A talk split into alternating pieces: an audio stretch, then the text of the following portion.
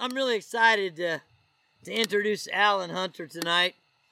Man, you know, Alan is is pretty new to the faith, but man, this guy has come on like a lion. I mean, it's been great. And uh, Alan knows that when he first showed up, uh, some of the men and I were kind of pretty protective of Liberty. And she's a gorgeous young woman, man. She's just sweet and cute. And uh, she brings this guy, to the assembly, man. And you know, we were nice to him, of course. We are gonna be nice to him, you know, the love of Christ. But you know, you never know. and it was so sweet because uh, he felt right at home, and, and we were excited to have him there and get to meet him and stuff. And it wasn't too long before we were doing that marriage counseling, right? And uh, man, I'll tell you, through that marriage counseling, I've I've worked with a lot, a lot, a lot of young people, and man, Alan was really totally like totally locked on, laser locked, man. That's what I was saying. And uh, even tonight, early on in that marriage counseling, I said, you know what? Jesus gave his life 100% and still does for you and I out of love. And it's only right for us to give 100% in sacrificing ourselves to serve him. He says, in the same way, the Bible teaches the husband, if he'll give 100% of himself in sacrificial love and service to his wife, and she's going to do that in response, and I knew that Liberty would do that, that marriage will be blessed. But in our world, it's oftentimes a 50 50 give and take type of proposition. And I said, man, you only get 50%. And if you get 49 or 48 or 45, pretty soon you're kind of suspect, right? You go, man, I'm not sure if I want to be in this thing anymore. Why? Because they're doing it the wrong way. They're not doing it God's way. And he just tonight said, man, that really revolutionized my thinking, and that was my commitment then, as we were engaged, that I would be that kind of husband. And I'll tell you what, the kind of things I see in them and the growth, both of them together, has been phenomenal. So I wasn't too many weeks ago that I was over at their place studying, and and I don't remember what I said, but man, he got excited. I mean, like really. I think it was baptism of suffering or something. I don't remember, but but anyway, he goes, "Wait a minute, man. This whole Christian life is inconvenient, man. If you're not willing to lay it all down, and you're always whining about something." And he went on. It was great. I said, "That'd make a great sermon title." And you should just preach that. So I'm not sure if that's what he's preaching tonight, but I was so impressed.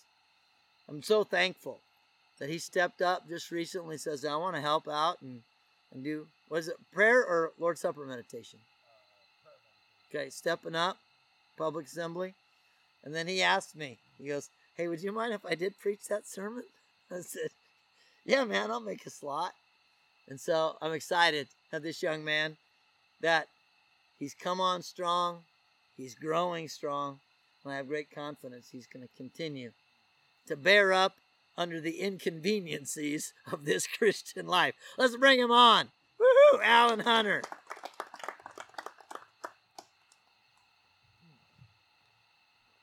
Right. Oh, excuse me real quick. I told Liberty that I would record this myself too because she don't want to wait. So,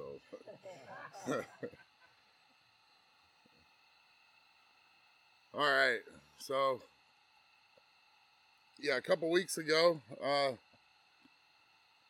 we were doing our elementary teachings, and uh, I think we were about lesson 13, lesson 14. We were getting right towards the end, and yeah, I, I got on fire. I stood up in my living room and probably scared the neighbors.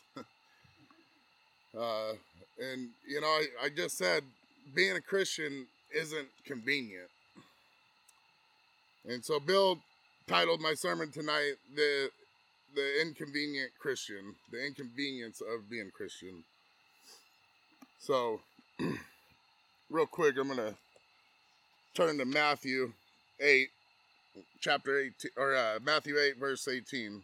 So, the uh, the header right above verse eighteen in my Bible says discipleship tested. Now, when Jesus saw a crowd around him, he gave orders to depart to the other side of the sea. Then a scribe came and said to him, Teacher, I will follow you wherever you go. And Jesus said to him, The foxes have holes, and the birds of the sky have nests, but the Son of Man has nowhere to lay his head. So, right there, I mean, Jesus just saying it's going to be rough. You're going to be inconvenienced. You're not going to. You're not going to have a spot to to lay down your head at night and you might lose sleep.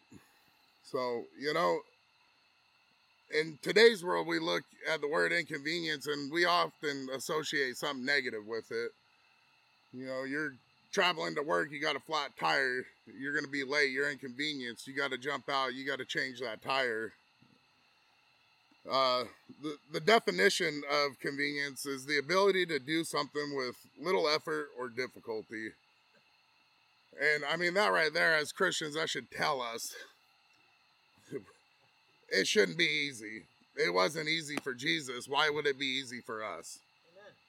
So, there's there are a lot of convenient things in this world today. You know, we, we have cars, uh, our phones, literally for a lot of us is our life at the touch of a fingertip.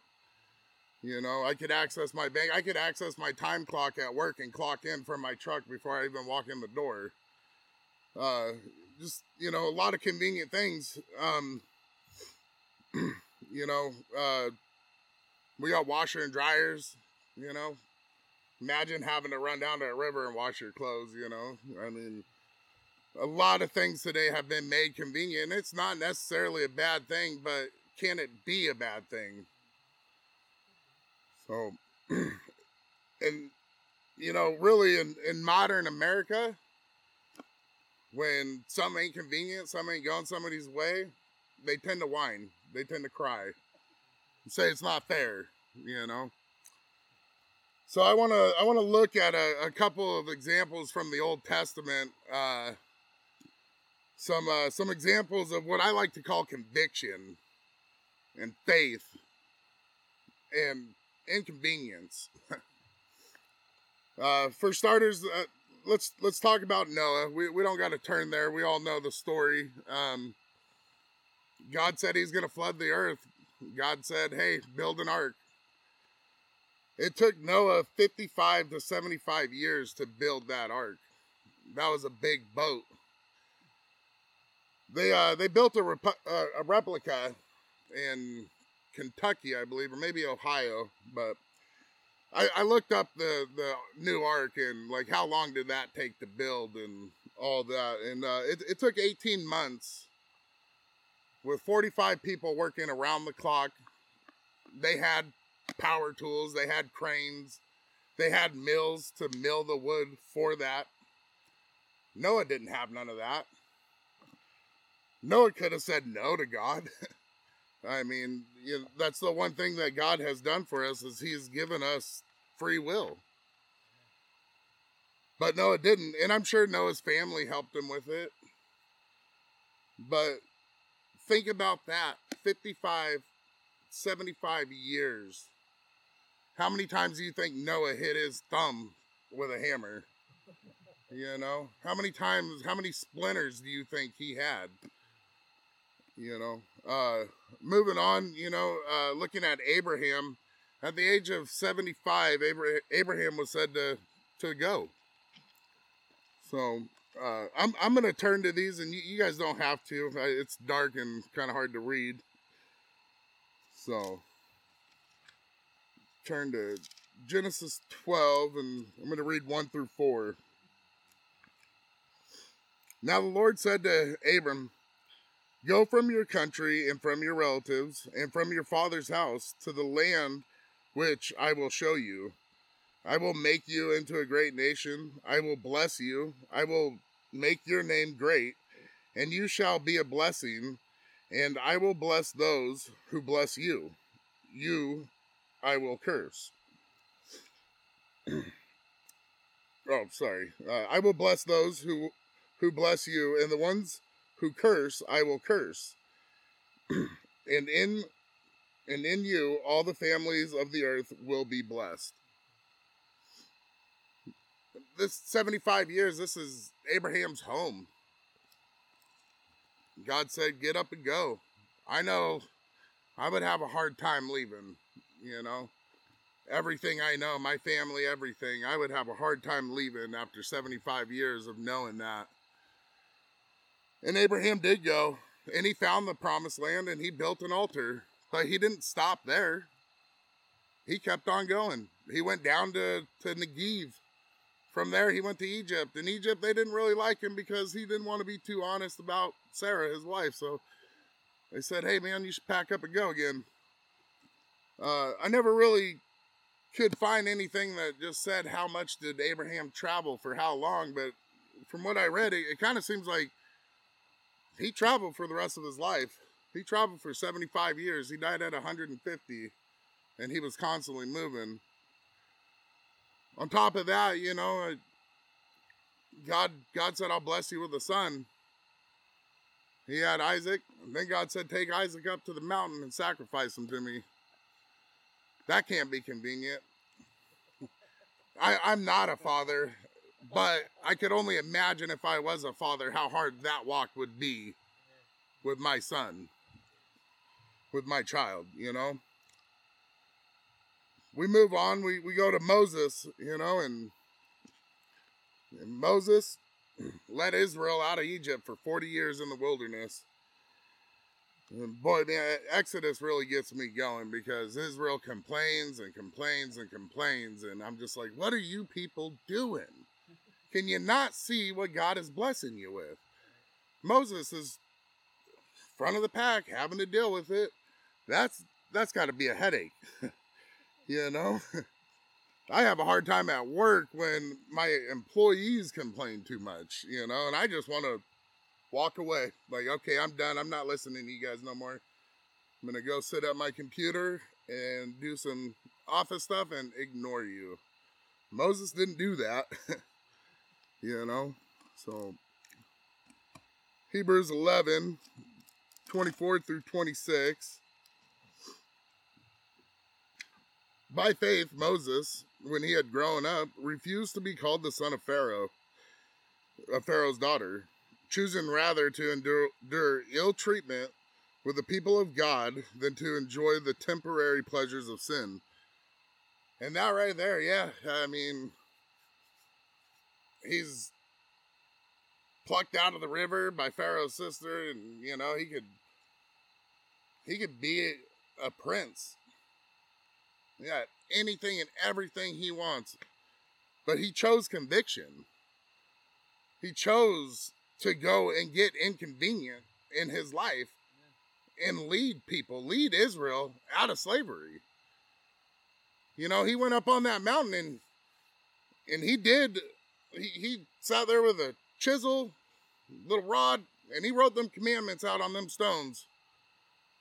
He came down off that mountain, and what were they doing? They were praying to a golden cow. Out of fury, anger, he throws those stones down, breaks them. What'd God say? Go back up.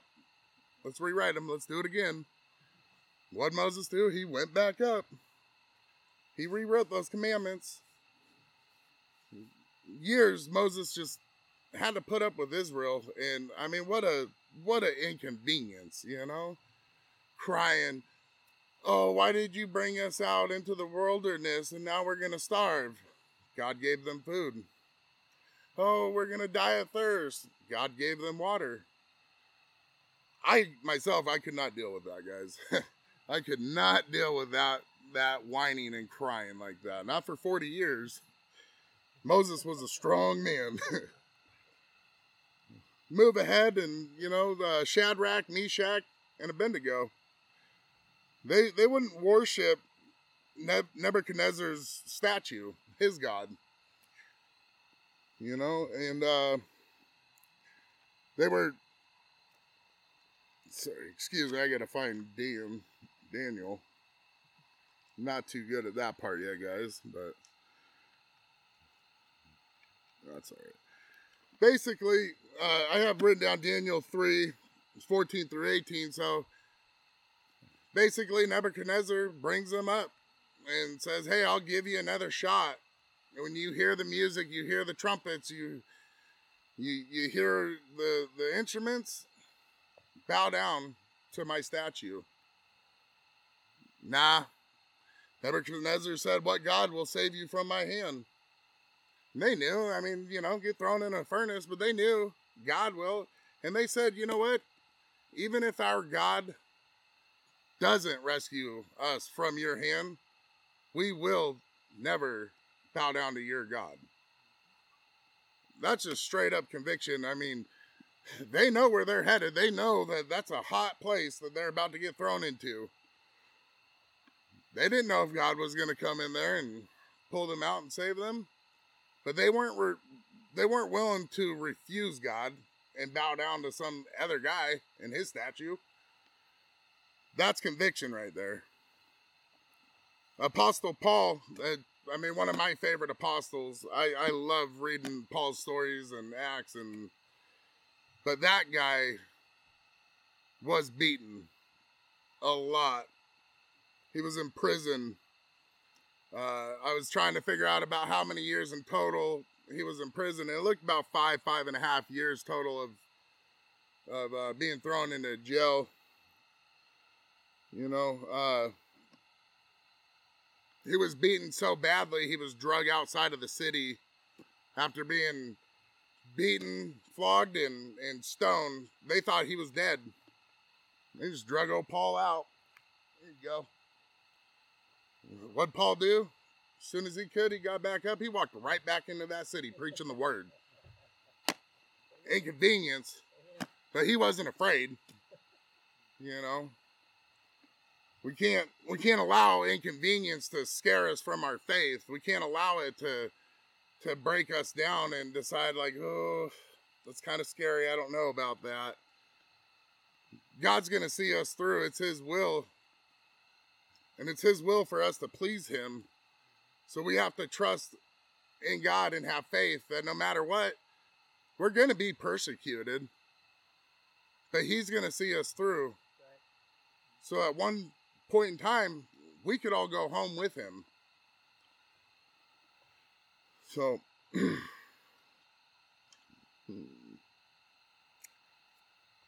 Acts 16 25 through 30, it's a good one. Let's,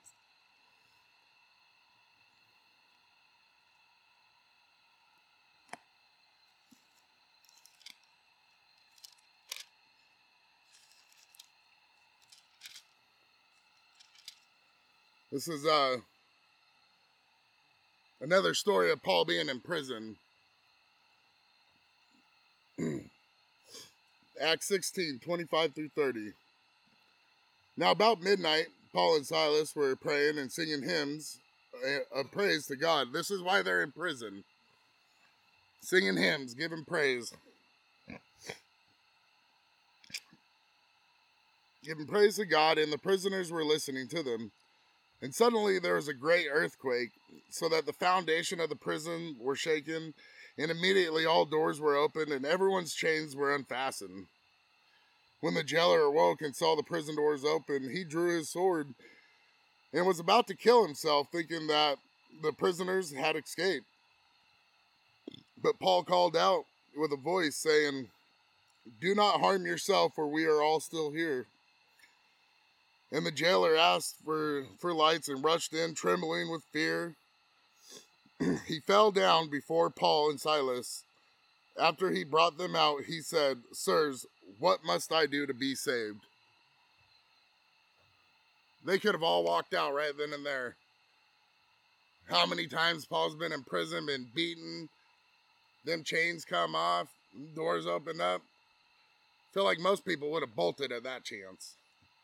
You know, you don't want to sit there and take another beating and now God's opened that door. But no, he stayed, not knowing what could happen, not even knowing if he was going to save this jailer and his family, but he did. Right there, that day, that conviction right there, he brought more people into the kingdom. He introduced more people to Christ.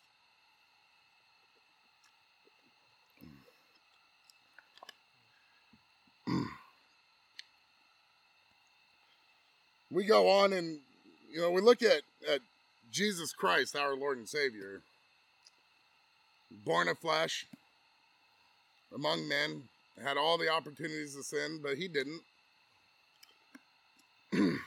he uh, he continued to live a blameless life for us, for all of you, for for all of us, even the people who don't know it yet and haven't found God. He did that for them. You know, uh, he was tortured. He had a crown of thorns placed upon his head and beaten down on him. He was spit on, he was flogged, whipped. Brian does a lot of sermons and talks about that. And, you know, one Sunday, Brian pulled his belt and hit that podium, and I think that woke the whole neighborhood. And it should have. Because that's that's what Jesus did for us. He didn't have to. He could have said, you know what, Dad, you're right. you're right. There's no saving these people. It's useless. Bring bring me home, man. Send those angels down. You know, he could have called 12 legions of angels. And if you look at a legion, it's about 6,000. 12 legions is 72,000 angels. He could have called them. They could have grabbed him, like, all right, we're going home. But first, we're wiping this place clean. God's done. He don't want it no more. You know, think think about that. That's what Jesus did for us, and how how inconvenient was that to be to be beat, to be whipped, to have thorns batted into your head, and then go ahead and carry your cross too. You know, that's inconvenient, but he did that for us. So again, I say should it be convenient to be a Christian? I don't think so. I think it's something that we need to work on. And I think when the inconvenience comes, we just got to face it and we got to trust that God's going to bring us through that. So, you know, looking at it like like what does it mean to be a Christian today? You know, and unfortunately, there's a lot of churches and a lot of pastors and preachers that, that don't teach it all. They don't teach the plan of salvation. They just say, hey, ask Jesus in your heart, ask for forgiveness, and you're good, you're saved. I don't think so. Like, I, I, I feel if it was that easy, we wouldn't have hell. Everybody at some point in time in their life would just say, hey, Jesus, Please come into me. I'm sorry. We wouldn't have hell. Why would we? You know? to be a Christian, you need to be buried with Christ and raised with Him in immersion. You need to be willing to change, to repent. I looked up the, the Google definition of repent, and it, it's pretty convenient. I'll just say that, guys. It's uh is to feel regret or remorse for wrongdoings or sin. it, it, to me that doesn't get any more convenient. You know, I feel bad, so I'm repenting. You know that that's not it. That doesn't that doesn't cut it. That that's not repentance. The Greek definition, metanoia, it means a change of mind, a fundamental transformation of outlook man's vision of the world, of himself, and a new way of loving others and God. See, when we repent, we got to be willing to change. You know, the old me has to die. I have to circumcise that guy out of my life. And it was rough for me. It was. I looked at a lot of the things that I did before I met any one of you guys, before I met Liberty, and I thought, there's no way. There's no way he's going to say, oh, it's all right, you made a mistake, you know? And it was hard. It was a lot of self reflect. It was a lot of nights crying with Liberty and her encouraging me and telling me, no, you're doing fine. This is what you need to do. You need to feel this shame so that you don't do it again. I, I love her for the encouragement and always cheering me on and pushing me up and building me into this person today. And I thank every single one of you guys for always being there and building me up into the person that I am today. And I only hope that I continue to grow.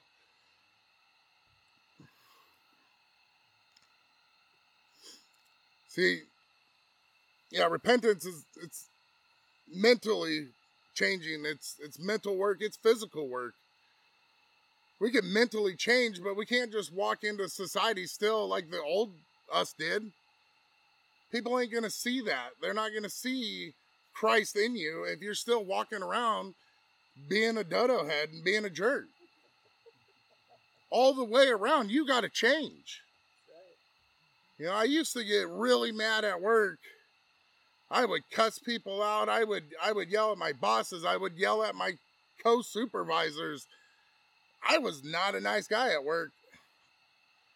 And I started to realize like what am I doing? Like that that's not helping nobody. My anger's not helping. So I took a step back and I looked and I started working on it. And I'm like, you know what? It's time to stop getting mad over little stuff, over spilt milk. Like, who cares? But what I do know is if they see me like that, they're never going to question what my faith and religion is. They're, I'm never going to have that opportunity to, to almost get a study because who wants to come up to the angry guy and be all like, hey man, what Bible are you reading? you know? I mean, when it comes down to it, you know, we, we got to change all the way around 100%. For me, I really became convicted on convenience and inconvenience uh, going to Sunday night assemblies. And it used to be that I would make up excuses to not go. Oh, I gotta I gotta make my lunches for work for the next week. Guess what? I never did. I sat down on the couch being lazy and turned on a movie or turned on a TV show. And guess what? By the end of the night, I was rushing to get those lunches made because I was just being an idiot. I would I would make excuses not to go to Sunday morning assembly. I thought that I could live both worlds. I thought that I could still on a Saturday night stay up and drink and have fun, but then I found myself on a Sunday morning tired, little hungover. No, I don't think I'm gonna go, babe. I don't think. See, see if uh, Opa will give you a ride. You know, and that's not right. That's not fair to Jesus. That's not fair to my wife. Like I, I shouldn't have been that guy, and and so I realized, like, what am I doing? how am I to sit here and just like put one foot in, you know, and then I'm like, oh, friends are calling, they're barbecuing. Okay, I'm to pull out real quick and I'm to go hang out, you know. We could we could fall out of grace. You know? And and I realized like I don't have nothing pressing going on Sunday nights. Why not go get that fellowship? You know, I, I find that actually, you know, my week goes really good. And I love it. I love how charged up I am leaving the Kirkpatrick's house on a Sunday evening, leaving the Comptons or the parks. Like, I am charged up. I am ready to take on the week. I found my conviction, you know, and I, I just told Liberty one night, like, hey, I think we're going to start going to Sunday nights. Well, I'm going to go. I would love it if you went too. Smile ear to ear. I mean, you guys know Liberty, you know. She loved it. I said, hey, I want to go to Monday nights to college age study. Haven't missed one yet. Trying to keep a track record with Bill here and, you know, not miss one. Started going to Wednesday nights, you know. And I get it, you know, sometimes life happens and yeah, sometimes we can't make it. And that's fine. And I'm not I'm not up here saying like any of you guys are wrong that don't. For me, I need it. I am new in in the faith. And I realized like I got to protect myself. The devil, he don't like it. He don't like that I'm new in faith and he don't like that I found it. He don't like that I met Brian Compton or Bill Compton. Sorry. He don't like that I met Brian Bragg, Ken, Scott, Jeff, Kirk. He doesn't like that you guys are in my life because he knows you guys ain't gonna let go of me. But it's also on me to stay right there with you guys. you know, I'd have the mindset, you know, like instead of reading the Bible, I'm gonna I'm gonna watch TV, but it's okay because you know I read yesterday, or or you know I'll just read here before I go to bed, or I'll read tomorrow, you know, and I found really quickly that my my days and weeks get pretty rough when I stop reading the Bible and just getting that that encouragement every night, every day. To to be a Christian, we need to be partakers and doers of the word. That's what we need to be. We can't just hear it and go on about our week. We need to hear it and then go out and practice it. We need to represent Christ. We are ambassadors of God, of Jesus Christ, of their kingdom. We are ambassadors. We need to walk daily representing that, being ambassadors. I I look at a lot of you men here in church, Bill, constantly busy, Bible studies, you know, uh, multiple Bible studies. He's so busy that he doesn't know when he's going to build his fence, but yeah, somehow he still wakes up and he figures it out. When we were doing marriage studies, I asked Bill, I said, Bill, I want to be baptized, but I want to know that I'm doing it for the right reason. Can we hold off on the marriage studies and and start working on the elementary teachings? Bill got all sorts of excited and absolutely, absolutely. But in my mind too, I knew that man, I'm I'm just stacking that much more on Bill, but he never gives up. You know? Nights nights and days where I wasn't sure like, "Hey Bill, I don't know if it's to work out." Bill's all right, all right. And then two minutes later calling me up hey uh, so i just had this go on i could be there in 10 minutes you know we might not get a full one in but study study you know that's what bill does for the church constantly and he leads us every day every week every sunday standing up on that pulpit he's leading us and that can't be easy that can't be easy taking the stress of the whole congregation the fellowship but he doesn't give up he just continues. You know, I look at, at Brian Bragg, shows up on a Sunday morning to preach and give a sermon, but yet he hadn't been to bed yet. He got off shift, working all night as a cop, dealing with some ugly, dark people. But he shows up, he's got a smile on his face, he's always cheerful, and he's already always ready to go. You know, Kirk Kirk took on the leadership of Alvador while still working a full-time job. That can't be easy. You know, and nonetheless, you kind of walking into a new new territory, not knowing. Not knowing, are they gonna accept me? On top of that, Kirk every Sunday preaches at Alvador, and then him and Melissa show up at Pleasant Hill. That's devotion. That's conviction, man. They're they're thick in the word. They want to be in the works. I look at Scott and and Jeff, Jeff Drillinger, uh, Brad McKinney. They do so much be behind the scenes.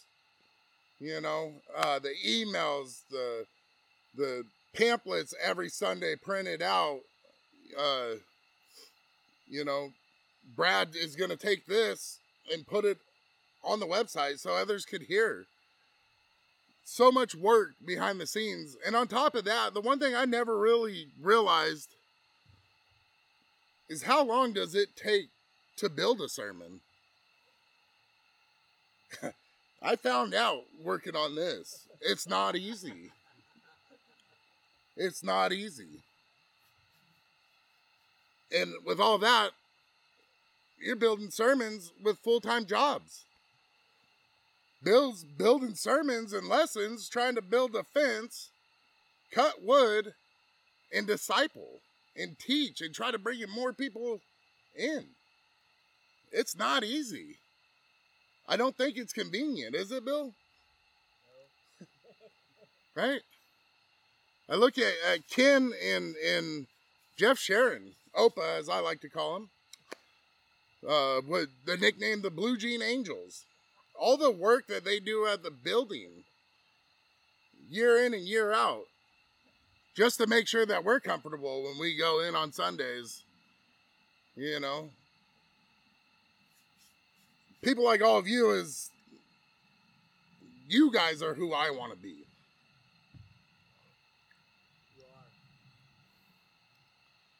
I just hope that I could continue to grow and I could continue to learn from every single one of you guys. And maybe someday somebody will be up here talking about how, you know, like, oh, I hang out with Max and Ty and Braxton and, you know, I just encourage them like like Jeff did for Bill's boys, like Jeff did for his own kids. I want to be that mentor someday. I want to be you guys.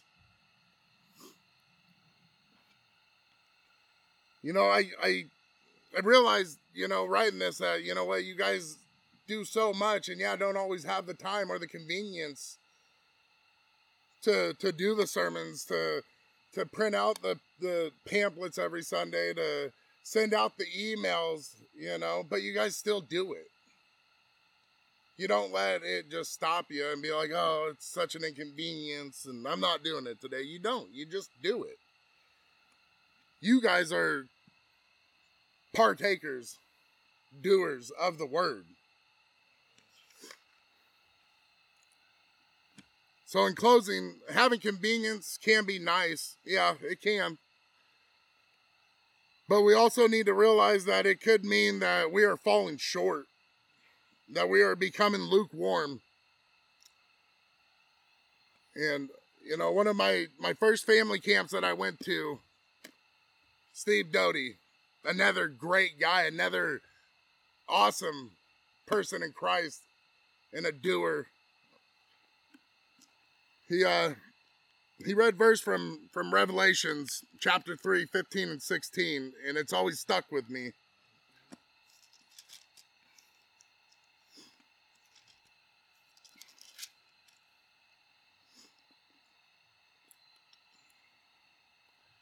I know your deeds, that you are neither cold nor hot.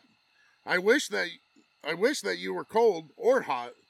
So because you are lukewarm, neither hot nor cold, I will vomit you out my mouth. I don't want to be vomit, guys. I don't want to be lukewarm. I want to be hot. I want to be red hot in the word. I want to be a partaker and I just want to end by thanking every single one of you again for always encouraging me. Brian, my first time going to Pleasant Hill, stopped me. Hey, come back, man. Come back, trust me. I know it might be kind of weird and it's a little awkward because it's new, but come back, trust me. That stuck with me. Brian, who doesn't know me, I didn't want to show you guys my tattoos. But no, every single one of you came up and shook my hand and greeted me in your own way. You guys brought me back to Pleasant Hill. So thank you guys. Amen.